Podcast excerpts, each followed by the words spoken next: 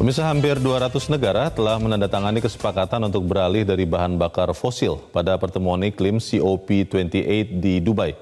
Presiden KTT menyebutnya sebagai kesepakatan bersejarah, tetapi tidak semua negara merasa puas. Untuk informasi selengkapnya dilaporkan jurnalis VOA Rio Tuasikal. Pada akhir KTT Iklim COP28 di Dubai, 198 negara termasuk Indonesia menyetujui sebuah kesepakatan akhir. Untuk pertama kalinya, kesepakatan ini menyerukan kepada semua negara untuk beralih dari bahan bakar fosil yang merupakan penyumbang utama perubahan iklim. It is a balanced plan that tackles emissions, bridges the gap on adaptation, reimagines global finance and delivers on loss and damage. Lebih dari 100 negara telah melobi untuk mencantumkan bahasa yang lebih tegas untuk sepenuhnya menghapus bahan bakar fosil. Namun, negara-negara penghasil minyak yang dipimpin oleh Arab Saudi berargumen bahwa dunia dapat mengurangi emisi tanpa menghindari bahan bakar tertentu, seperti minyak atau batu bara. Hal ini memicu kritik dari beberapa delegasi. On the one hand, this is a, um, a good sign and signal that the world is finally dealing with fossil fuels after almost three decades of refusing to deal with it. Uh, but on the other hand, the new text includes cavernous loopholes that will allow for the oil and gas industry to continue. Hal ini termasuk penggunaan teknologi yang disebut penangkap dan penyimpan karbon atau carbon capture and storage.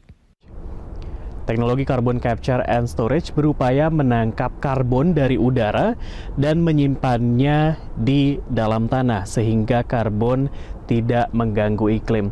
Perusahaan-perusahaan minyak raksasa Amerika Serikat seperti ExxonMobil dan Chevron kini tengah menelusuri rencana investasi bernilai jutaan dolar bersama dengan Pertamina untuk membangun teknologi ini di Indonesia.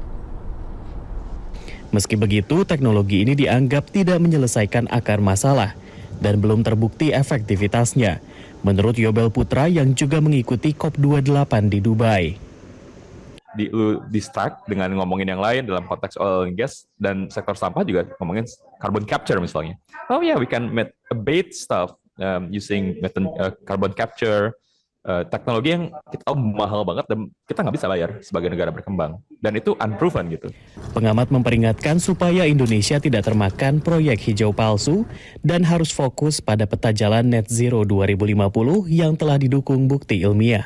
Uh, aturan net zero 2050 sudah tegas bahwa uh, fossil fuel harus di phase down dan di phase out.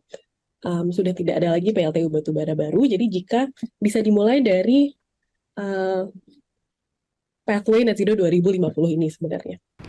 Dari Washington DC, Rio Tuasikal dan tim VOA. Jelajahi cara baru mendapatkan informasi. Download Metro TV Extend sekarang.